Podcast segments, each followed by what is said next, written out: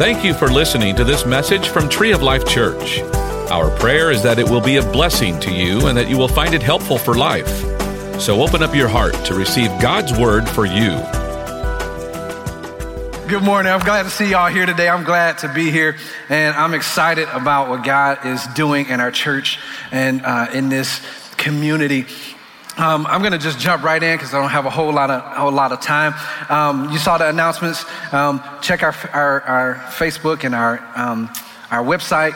Um, sign up for our mobile app. If you don't have our app, you can download it now. Follow us along with notes, but you'll get announcements and all those good things there. All right, let's jump right in. Let's pray. Father, thank you so much for today, for this opportunity that we have to hear your heart. Father, I thank you that you're going to speak to us and we're going to leave different than, than how we came in. God, our hearts are open. The ground of our heart, it is ready to receive the word, the seeds that are going to be planted today. And then for some, there may already have been some seeds. God, you're going to water those seeds and they're going to grow today.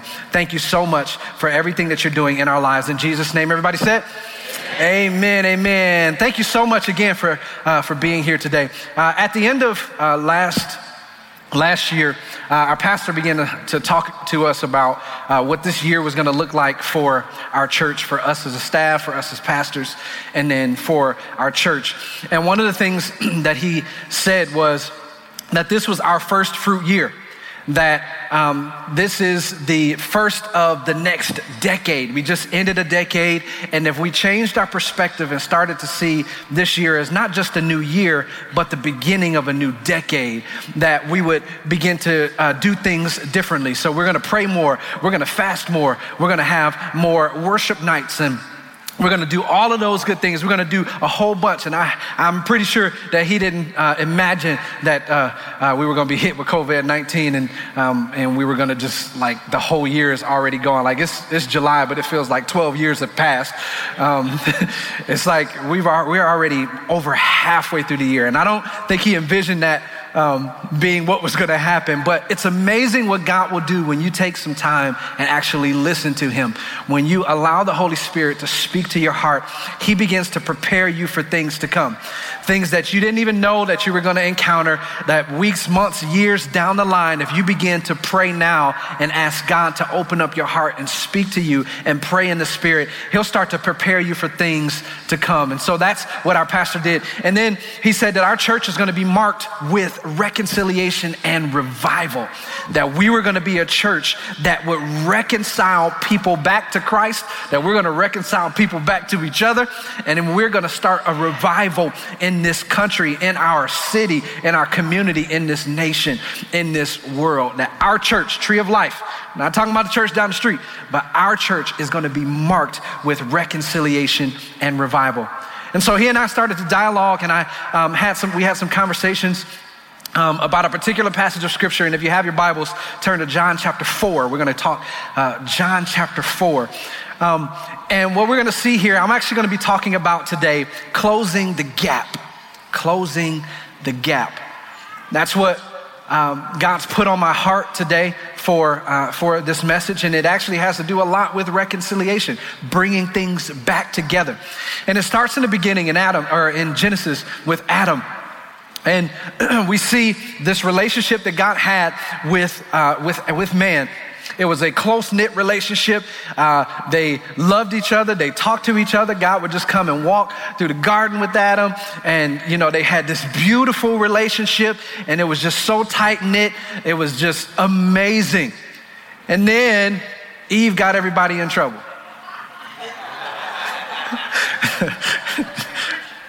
Somebody said, preach it. I hope you're not sitting next to your wife saying that. Adam got everybody in trouble, but he was influenced by Eve. See, y'all women, y'all, y'all got some, uh, some great influ- influential skills. Um, so Adam, Adam eats the, eats the fruit. I, I don't know what was said over here, but I'm not gonna acknowledge it. Adam eats the fruit.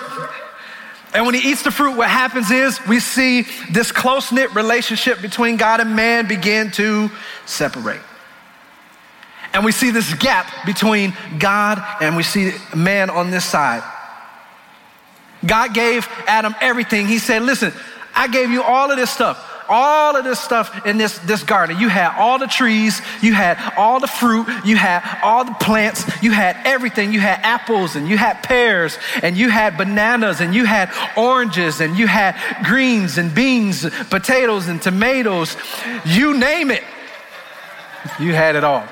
There's like five people that watch uh, Instagram. Other people are like, I don't know what he's talking about right now. I don't, I don't get it. It all sounds good to me. Uh, you had all of this stuff, and all you had to do was not eat from my tree. This one tree that belonged to me. You didn't have, just don't touch that one. You could eat from everything else, but this one right here is mine. And we know the story Adam, Adam eats from it. We see the separation. We see this gap. And then what we see is that if we read the Bible and we study the Bible, we'll begin to see that there are parallels between the Bible and our world today.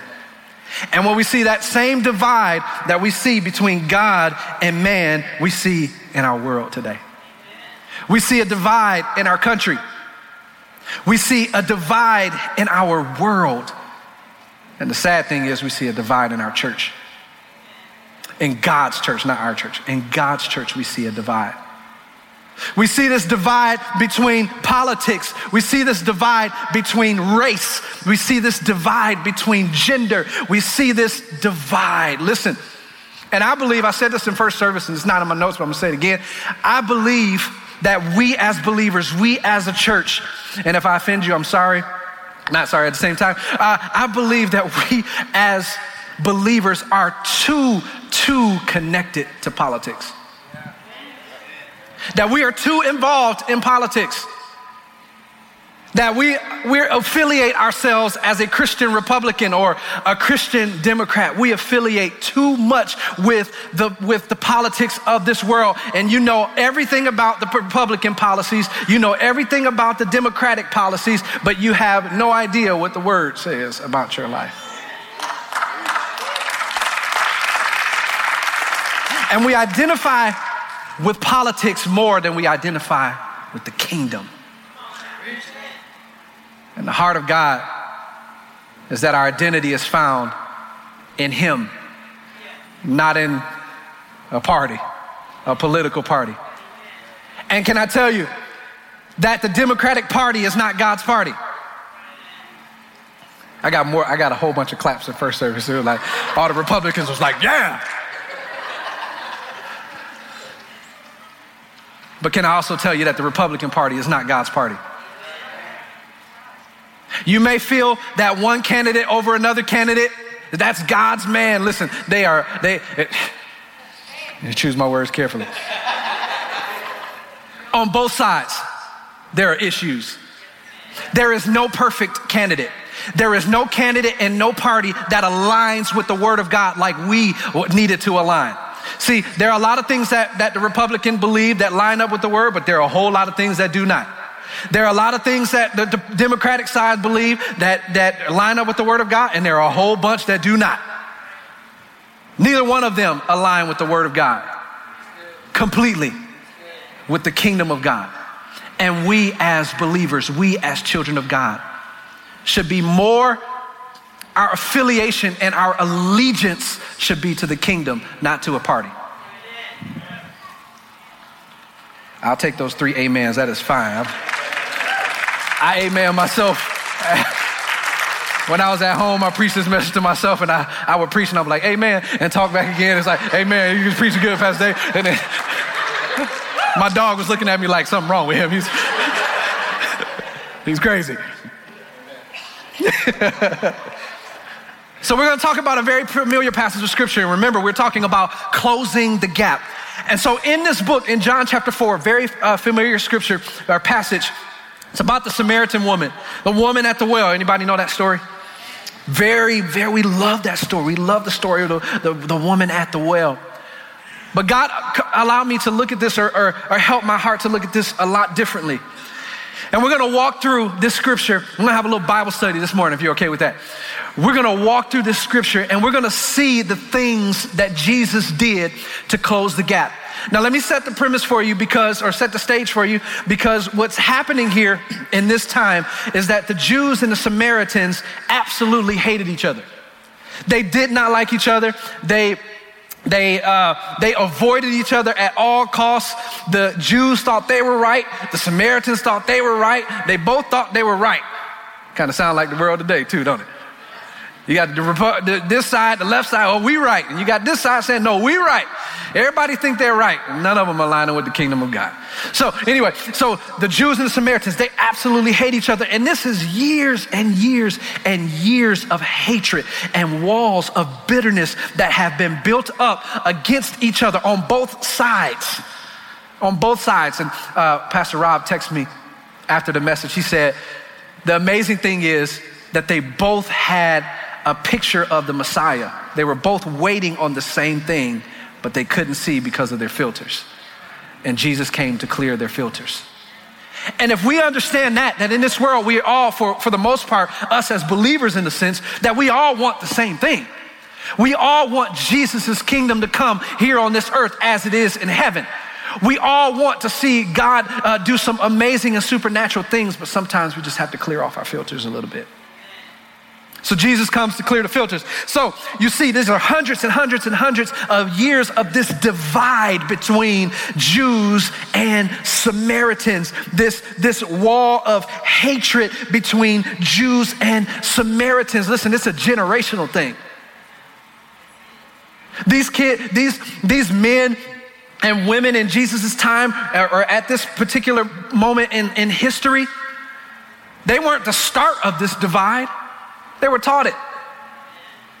I'm talking about their grandmothers and grandfathers and their parents and their parents and their parents. This thing has just been passed on from generation to generation. This hatred, this bitterness has just been passed on from generation to generation. And the Jews are looking at the Samaritans, or the Jews are telling their kids uh, that you are, you are better than those Samaritans. You are superior to them. They are beneath you. And then the Samaritans are on, on the other side and say, Don't listen to that. You are stronger than they are. You are more beautiful than they are. You got God on the inside of you.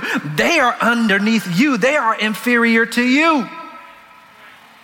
Kind of sounds like what we're experiencing in our world today, huh?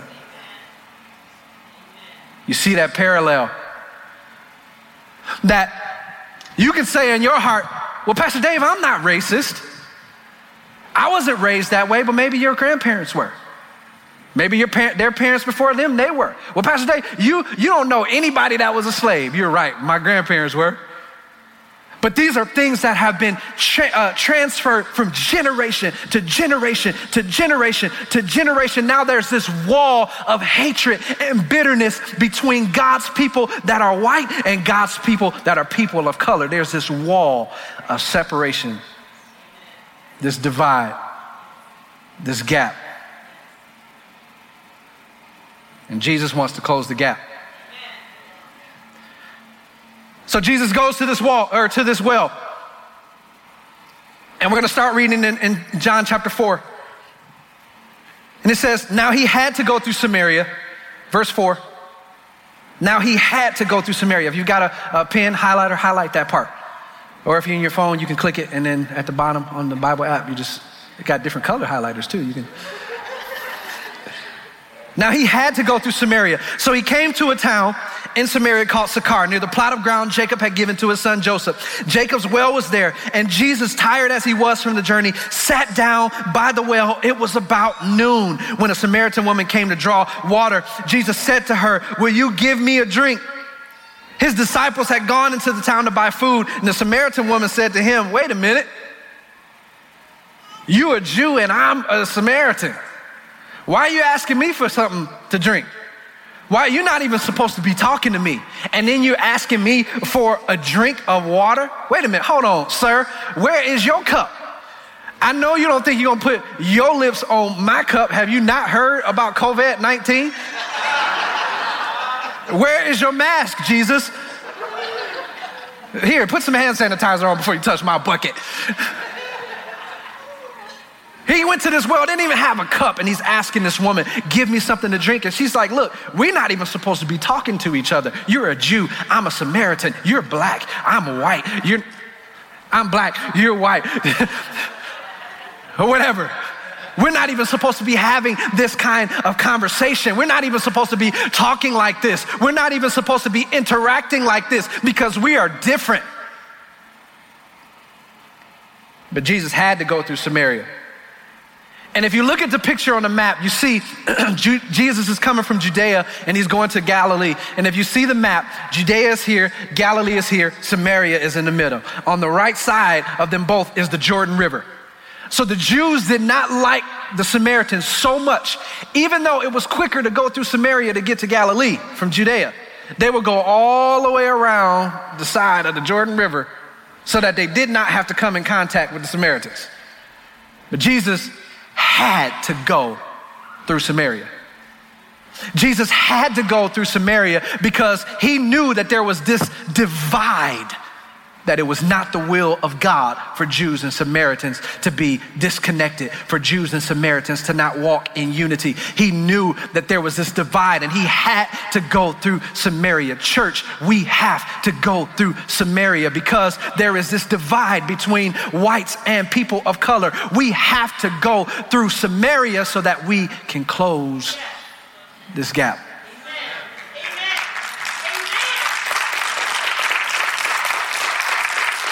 Most people try to avoid the things that are uncomfortable. You try to avoid the conversations that are uncomfortable because I just don't, I don't like the way it makes me feel. I'm not racist, so I shouldn't have to talk about it. I, I don't like the way that makes me feel. But we have to often have some of those uncomfortable conversations. Can I tell you that the gospel is not a comfortable gospel? That if you're comfortable hearing the gospel, then there's something wrong. You ain't really reading it the way that you should be reading it.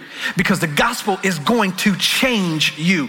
The gospel is going to shine the light on that selfishness on the inside of you. The gospel is going to shine the light on that pride that's on the inside of you. The gospel is going to shine the light on that lustful spirit that's deep on the inside of you that you didn't even know that was there. The gospel is going to shine the light on that racial, racial bias that you have on the inside that, that's really on the way backside of your heart that you really really haven't even acknowledged it. You don't know it's there. The gospel shines the light on that area.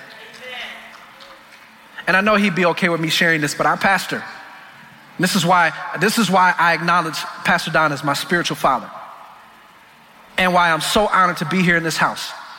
He prayed and he said, Father, show me where I may have racial biases in me.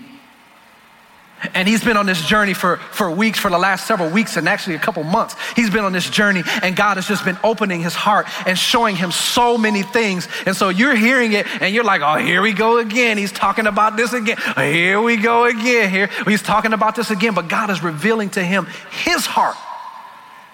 And he's conveying his heart to you, to me, to us. It's God's heart.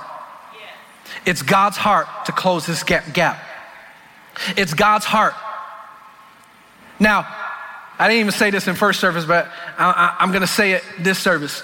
And I heard Pastor Don say it last week, and I know it made some people uncomfortable when you hear the statement, Black Lives Matter. And I just saw a couple people start squirming in their, their, their seats. Now, you can say Black Lives Matter and not agree with the Black Lives Matter organization. Can I tell you that I don't agree with the Black Lives Matter organization? I do not. I do not agree with what they stand for, the things that they have in their policies and the things they, I don't agree with that. But the Black Lives Matter statement, I agree with. And you can agree with the statement and not agree with the organization. Okay? Does that make sense? And also, you can say Black Lives Matter and not be isolating blue lives or all lives. You can say Black Lives Matter and still be meaning that all lives matter. Here, let me give you this example. I saw this on Instagram. And this person posted, you know, Instagram is like the most amazing thing right now. It's, it's above Google. Um, and I saw this, this, this, this uh, example. And they were explaining the Black Lives Matter, All Lives Matter thing. And they said, it's like your house is on fire. And someone, and you call the, the, uh, the firefighters, and they get to the neighborhood, and no other house is on fire but that one house. And it's not your house that's on fire, but you go to the firefighters and you say, hey, you need to spray water on my house. You're like, but your house isn't on fire. that person's house is on fire. We have to take care of that person's house. But my house matters too. You need to spray water on my house too. But your house is not on fire. We have to take care of the house that's on fire. It doesn't mean that your house does not matter. It just means that this house needs our attention at this moment. Your house matters as well. If you look at Matthew 18, Jesus is telling this story to the disciples. And he tells this story. He says, I have a hundred sheep, and I'm paraphrasing, and one of them walks away. If I have one that walks away, the 99 are on the hill. I have to leave the 99 to go get the one that's in trouble. It doesn't mean that the 99 don't matter. What it means is that this one is in trouble. This one is getting ready to walk off the cliff. This one is by its himself. This one is alone. This one needs my affection and my attention. And then he says he is so happy when he gets that one back with the 99. So you can say black lives matter and still mean that all lives matter. It just means that these lives here need attention at this moment. All those lives over there matter, but we have to focus focus on this one here so that we can get them back to this place over here where they all matter together. I hope that makes sense and I hope that helps you. I hope that clears up some things. Now, I don't agree with, with the rioting. I don't agree with the looting. I don't agree with any of that. I agree with the protesting. I agree with all of that. I don't agree with the Black Lives Matter organization, but I agree with the statement. The reason I agree with the statement is because I have experienced some things myself personally. Pastor Dave, right here in the city of New Braunfels, I have experienced some things personally. But we're not talking about that right now. We're talking about Jesus and the Samaritan woman closing the gap. So Jesus goes to this well. I'm going to come back to that because I'm running out of time. And I'm sorry, I just had to share that. I didn't even share that first service. I just I felt the Holy Spirit leading me to share that at that moment. So Jesus is at this well. And what Jesus is doing here, the first thing Jesus does to close the gap is he does the unconventional. And when you look at the, the word unconventional, what it means is being out of the ordinary, doing things that are contrary to what others believe. So the Jews believed that the Samaritans were nothing. They believed that we shouldn't associate with them, we shouldn't talk to them, they're beneath us. But Jesus had to go through Samaria because Jesus always does unconventional things. Jesus always shows love to the one who feels that they're unlovable. Jesus always shows the one who feels like they don't matter, like they don't have any worth, like their life has no value. He always p- p- shows attention to that particular person. He does the unconventional things to close gaps. And when he gets here to this well and he starts to talk to this woman, and she asks, he asks her for some water. She says, Sir, you don't even have a cup. Jesus says to her, in verse 13, everyone who drinks this water will be thirsty again. But whoever drinks the water I give them will never thirst. Indeed, the water I give them will become in them a spring of water welling up to eternal life. The woman said, Sir, give me this water so that I won't be thirsty again. And I could go so go somewhere with that, I'm not gonna go right now. Somebody know, they start laughing. so I won't be thirsty again. Give me this water so I don't have to come back to this well. I'm tired of carrying this bucket. I'm tired of coming up here by myself. And that's the reason why she went at noon because it's the hottest part of the day. Have you ever been outside here in Texas at noon? I mean, it burns your skin off. Like it's that, that uh, it's hot, hot. Like it's ungodly hot. Like God, why would you just put Texas right underneath the sun? Like really? So she would go to the well at noon because she would be by herself. She didn't want to be ridiculed. She didn't want to be made to feel, uh, to be embarrassed. She didn't want to feel ashamed because of her lifestyle and the things that she had experienced in her past. But Jesus shows up and he does something unconventional and he begins to show her some love. And then he begins to acknowledge her past and he shows her grace in spite of her history. In verse 16, he told her, Go call your husband and come back. See, Jesus is, think he's slick. Jesus already knew the answer. Go hu- call your husband and come back. She's like, uh, um, uh, Jesus, what had happened was. so the guy that, okay, so I've been married before, but the guy that's here now, like, he just got a drawer. He don't have a whole dresser, and it's just it's just a couple things that he keep here at the house. And then he don't really have his whole like toothbrush case. It's just like right in a sandwich bag. So it's like, you know, he, he knows that he's not staying that long. So it's just trying to make excuses for it. And how many times do we try to make excuses for our mess? Like it was like we didn't go all the way, Jesus. We just we just did just a little bit. Like we That's a message for another day. He said, Go call your husband and come back. She said, I don't have a husband. He's like, You're right, you have five, and the one you're living with right now ain't even your husband. You shacking up. You ain't, he ain't even your husband. You, you, he, he's living with you. Y'all ain't even married. And she's like, Whoa. How in the world you know that? You've been talking to Colleen? Like, I knew she was telling my business. I saw her, I saw her on Snapchat and she was sending messages. She wouldn't even let me see it. I, I knew she was telling my business. Jesus, where's she at? Jesus said, Go. I don't have a husband. She said, Sir, I perceive that you are a prophet. I perceive that you are a prophet. Isn't it interesting? Because what you see is Jesus doing some reconciliation here.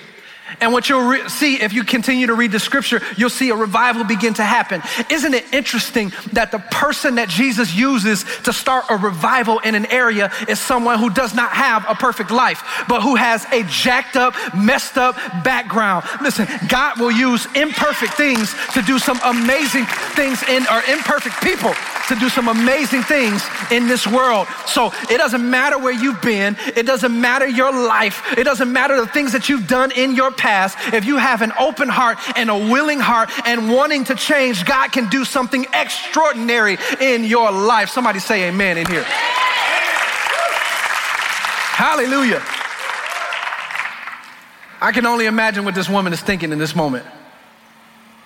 Like this man, just like, you talking about a read? Like he just told me everything that I just that I've done. I ain't told nobody but Colleen. How in the world did he know all of this about me? But wait a minute, he know all of this about me and he's still showing me love?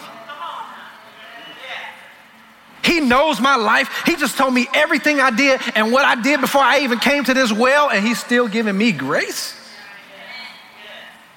That's the love of Jesus. He shows her grace. And Jesus shows her grace and he shows her love because this woman, this one life mattered to Jesus, but Jesus sees the much bigger picture. She said, I perceive you're a prophet. Verse 19, verse 20. Our ancestors, she tried to catch him up here. Our ancestors worshiped on this mountain, but you, Jesus, claim that the place that we were, must worship is in Jerusalem. Women, woman, Jesus said, believe me, a time is coming when you will worship the Father neither on this mountain nor in Jerusalem. A time is coming when neither you will worship in a black church or in a white church. A time is coming when you're not going to worship in a Baptist church or a Pentecostal or Methodist church, but a time is coming when you're going to worship together because that time is now here. Verse 23 when the true worshipers will worship the Father in spirit and in truth, where it doesn't matter the color of your skin, but it matters what's on the inside of your heart. It,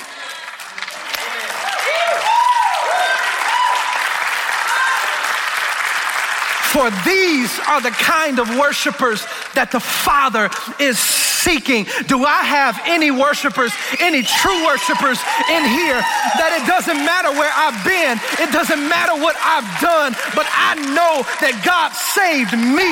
You don't know my story. You don't know the things that I've been through. And if He can save me, then He can save anybody else. Somebody shout amen in here. Hallelujah. Felt like I was in my dad's church for a minute there. So, I mean, what can we do to close the gap? What can you and I do to close the gap? The first thing that we can do is we can sit down at the well. Just like Jesus did. He did something unconventional. He sat down at the well at this place of uncomfortability for this woman. He sat down at this well, not, uh, in essence, not really truly looking for something from her, but to see what he could actually give to her. And sometimes you just have to sit down at the well. It's not always about you, but it's about what you can give to someone else. I shared this story in first service, and I'll share it here. a couple years ago, this was right after uh, the, everything happened with Philando Castile. Some of you know who he is, some of you may not. A few years ago, we were living in New Braunfels. I'm riding up the back roads here, coming into work, the, literally the next day after it happened. I'm riding into work on my motorcycle. And I get down, uh, uh, I don't know what, the, or it was at Green Valley. I turn down Green Valley, and I'm coming down this road, coming up this way, and I get pulled over by a, a sheriff. The sheriff gets out of the car and he starts walking up to me. He gets up to me, he has his hand on his gun. He says, What are you doing back here, boy? My hands are on the steering wheel and I'm shaking because I've been here before. I said, Officer, I'm a pastor at Tree of Life. I'm just trying to get to work. That's all. I didn't even look at him. He said, Well, let me see your license. He took his hand off his gun and got, took my license. He went back to the car. He came back. He said, All right, you're good. Have a good day. I wasn't speeding, I wasn't doing anything but driving. So I come into the office and I go walk into my office and I, I, I, go in and I close the door and I just began to cry. Because I wasn't thinking at this time, what did I do wrong? I'm thinking, am I gonna make it home to my wife and kids? I'm on this back road. There's no cameras back here. There's just trees. It's just me and him. It's his word against mine. Am I gonna make it home? Listen, it may not be your reality, but it's mine. Pastor Dave, the one you see smiling all the time, the one you see up here worshiping and giving God every single thing that I have on the inside of me. The one that you see giving you hugs and giving you high fives, the one who's come to your hospital rooms and prayed for you, the one who has done your marriages, the one who has helped your kids. That has happened to me. No, you may not know the story of the people that you see on, on TV, but you know me. So I'm sitting in her office and I start to cry. I finally get myself together, and then there's a knock on the door. Pastor Cody comes in. He comes in and he sits down. He said, Pastor Dave, I just want to know how you're doing.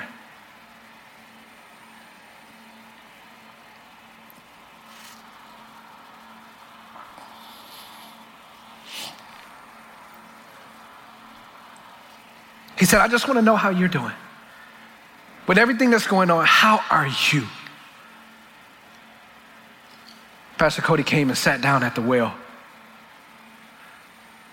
It was uncomfortable for him. And he said something to me today. He said, My whole perspective, my whole view and perspective on everything that has happened changed when I began to talk to you and I heard your story. I started looking at it differently when I sat down at the well and I talked to you. I began to see a bigger picture. Sometimes it's uncomfortable for you. Sometimes it may be uncomfortable for the other person, but we've got to sit down at the well. We have to, point to, have the conversation, even if it's uncomfortable. And we have to see through the eyes of Jesus not through the lens of culture. Because culture dictates something right now. Culture, as we see it, when you say Black Lives Matter, you're saying that blue lives don't matter. That's what culture says, but it's not true. I had a conversation at our distribution. I was in the, in, in the bathroom up there with an officer, and men don't talk in the bathroom, so I waited till we got outside. If you try to talk to me in the bathroom, I just want to let you know it's weird, okay? Especially, yeah, you wait till we get out, okay?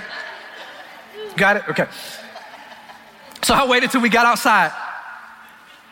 And I stopped him. I said, Hey, man, this was uh, just our last distribution. I said, Man, I just want to tell you thank you. I just want to tell you thank you for what you do. And I want you to know that our church, that we love you and that we're praying for you. Because most people don't know what it feels like to walk out of the house not knowing if you're going to make it back home, but you do. And I want you to know that we're praying for you. And, and this church loves you and that we're here for you. And he said, Man, I'm thank you so much for that. He said, You never know what that means, what that means to me. He said, I know that there are some bad officers out here, but there are more of us that are good. And I said, and we know that. Here, we know that. Because here's, here's the truth of the matter. And I talked to an officer uh, after first service. He came up to me and he shared some stuff with me. He said the same exact thing. He apologized to me for what I experienced. He said, All of us aren't like that. And the truth of the matter is, is the same thing that we see happen, happening in our police force across the country, not just here. That those few little apples that spoil it for everyone is the same thing that happens in God's church.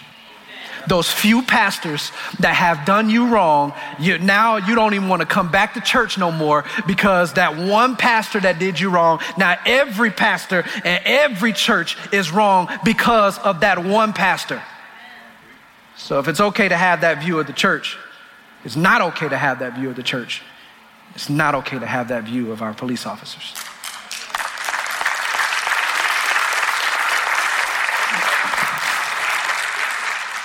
See through the eyes of Jesus, not through the lens of culture. I'm going to go over a few minutes. I'm sorry. Chapter 4, verse 27 through 28. I really want to hit these last two points in the message. Listen to this. Just then, his disciples came back. Look at this. They were shocked. They couldn't believe he was talking with that kind of woman.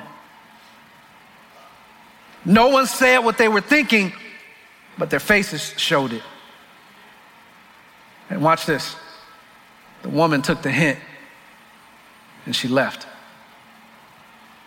Can you imagine what this woman is feeling in this moment? That I've just had this amazing encounter and interaction with such a, a, an awesome man who knows everything about me and he still loves me, and then his friends show up.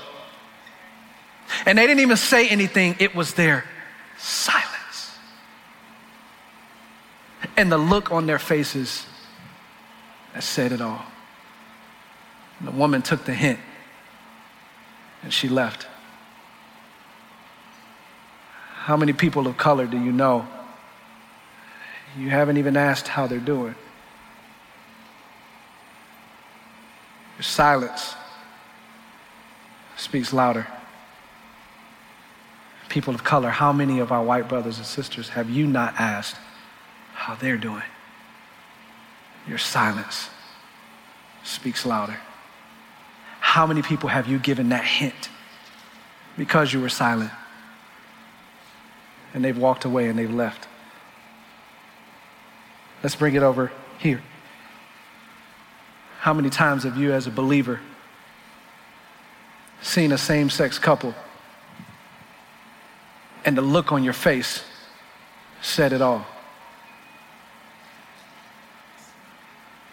How many times have you seen someone smoking or seen someone drinking or seen someone using language that they probably shouldn't and the look on your face has given them the hint? This is a church where it doesn't matter your background. It doesn't matter where you come from. The mission of this church is to connect all people to the life, love, and body of, or, and power of Christ.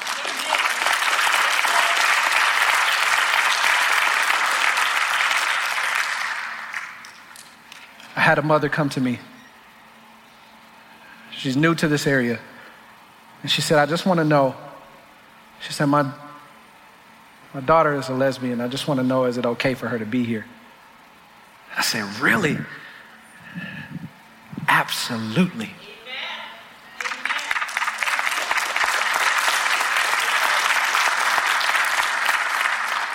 Now, we won't compromise the Word of God but we're going to love her with every bit of love we have on the inside of us.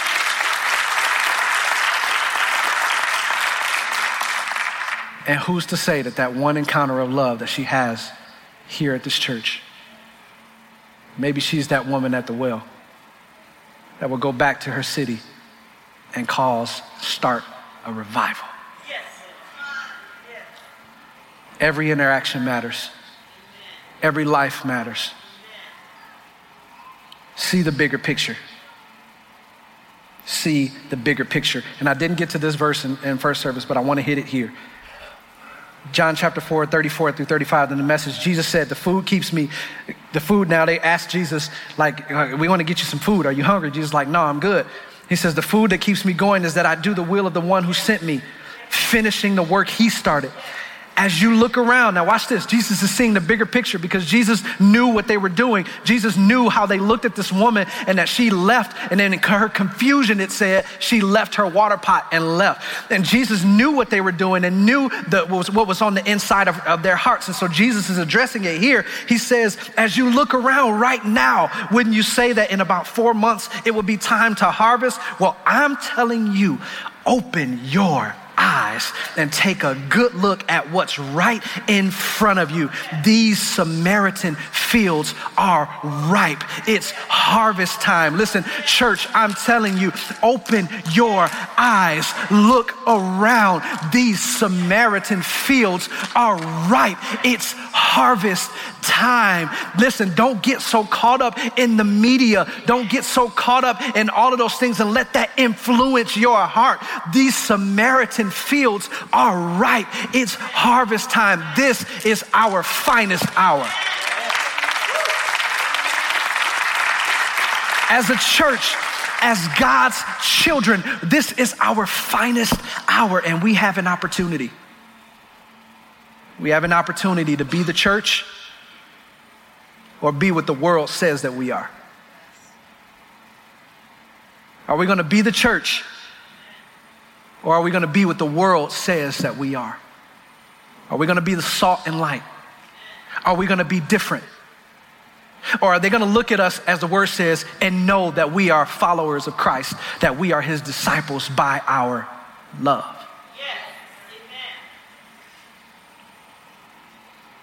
Worship team can come on up. Jesus has this interaction with the Samaritan woman. Her heart has changed.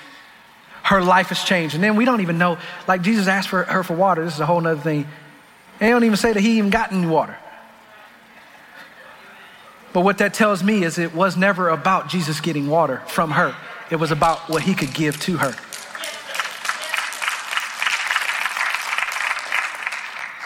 So she goes back to the city and she starts to tell everybody what happens or happened to her. And they're like, well, wait a minute.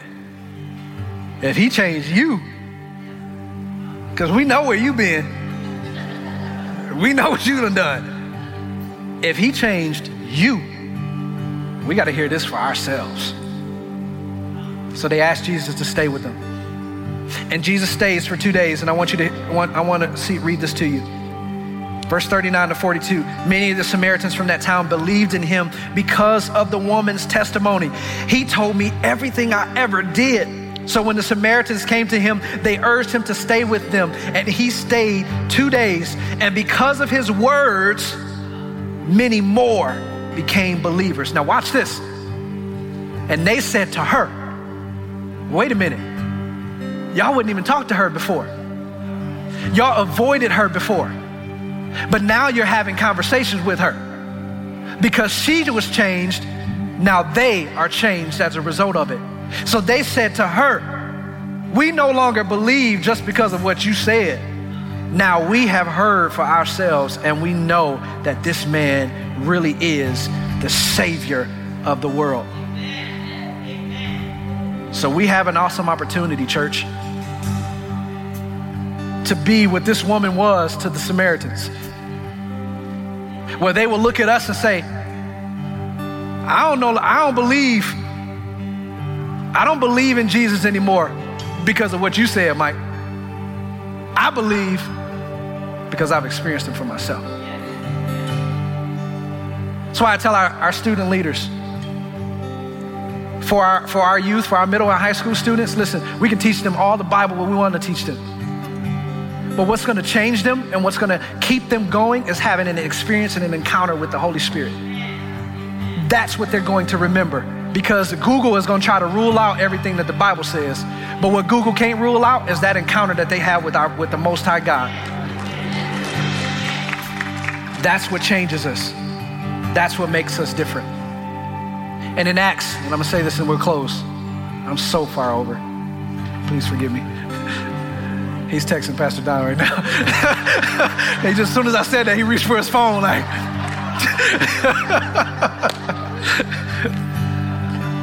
I think Pastor Don would be okay with that.